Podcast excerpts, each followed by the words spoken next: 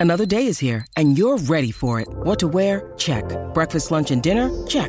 Planning for what's next and how to save for it? That's where Bank of America can help. For your financial to dos, Bank of America has experts ready to help get you closer to your goals. Get started at one of our local financial centers or 24-7 in our mobile banking app. Find a location near you at bankofamerica.com slash talk to us. What would you like the power to do? Mobile banking requires downloading the app and is only available for select devices. Message and data rates may apply. Bank of America and a member FDIC. Il duecentesimo episodio. La Finanza Amichevole, il podcast che semplifica il concetto ostico della finanza per renderlo alla portata di tutti, curato e realizzato da Alessandro Fatichi.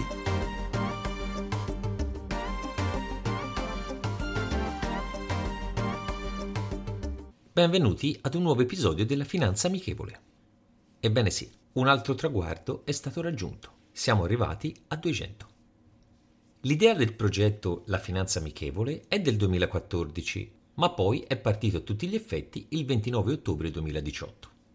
Il tutto dopo aver fatto un master organizzato da Promobulls specifico per i consulenti finanziari sul personal branding in tutte le sue forme. A questo punto mi sono detto, se non inizio adesso non lo faccio più. Quando ho iniziato credevo di fare alcune pillole video a livello formativo, quando ne avrei avuta la possibilità. Fare i video era decisamente impegnativo a livello di tempo e stavo verificando che i podcast erano in forte ascesa, probabilmente per la loro facilità di fruizione con qualsiasi strumento e in qualsiasi luogo. Dall'utilizzo dell'audio dei video sono passato alla creazione direttamente dei podcast, che non sono mai particolarmente lunghi dato l'argomento trattato. Proprio perché la finanza deve essere amichevole, i concetti devono essere fruibili e non pesanti da comprendere. Se poi si vogliono approfondire in maniera più dettagliata, è una decisione dell'ascoltatore.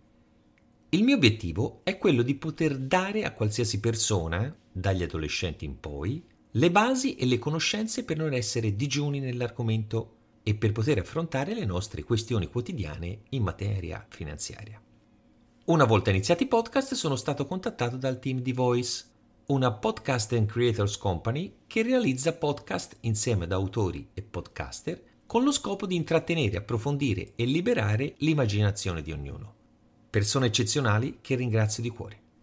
Il lockdown del 2020 ha dato il via al primo libro, con la raccolta di tutti gli episodi sino a giugno 2020. Andando avanti, a luglio 2022 è uscito il secondo. Ricordo che tutto il ricavato dei libri è devoluto all'Associazione Drave Italia che si occupa dei bambini affetti da questa sindrome. Però tutto questo non sarebbe continuato senza la vostra presenza. Quindi il ringraziamento maggiore va a tutti voi che mi seguite e che mi stimolate nel continuare a migliorare questo progetto. Era giusto celebrare un altro traguardo raggiunto, ma non perdiamo di vista quello che è il nostro obiettivo primario, rendere i concetti ostici della finanza alla portata di tutti. Facciamo un po' di riepilogo su alcuni aspetti principali. Torniamo sempre sul concetto della pianificazione. Guardare i nostri risparmi solo nell'ottica di breve è l'errore principale che viene commesso.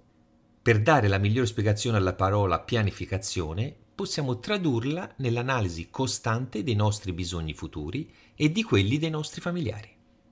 Si crea ricchezza con un obiettivo di medio-lungo termine, sia per veder crescere il nostro capitale che per affrontare spese preventivate e impreviste, analizzare gli obiettivi che abbiamo e il tempo per raggiungerli.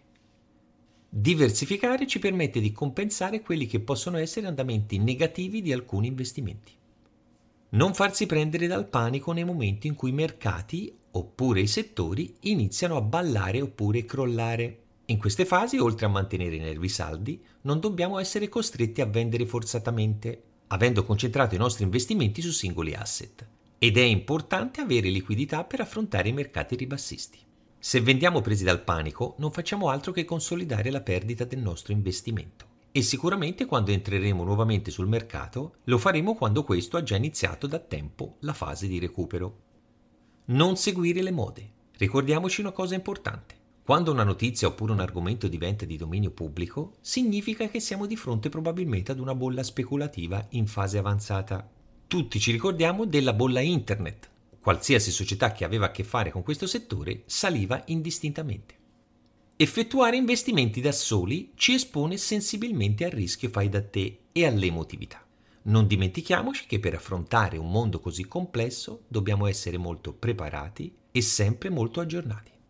Non rincorriamo il mercato, ma soprattutto tempo e pazienza. Grazie ancora a tutti.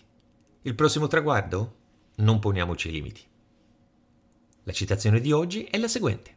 I politici rispetteranno la realtà invece di manipolarla solo se alle persone importerà la verità e se verranno puniti i politici che tentano di manipolarla. George Soros. Rendiamo la finanza amichevole. Vi aspetto. Potete ascoltare questo podcast sulle principali piattaforme disponibili.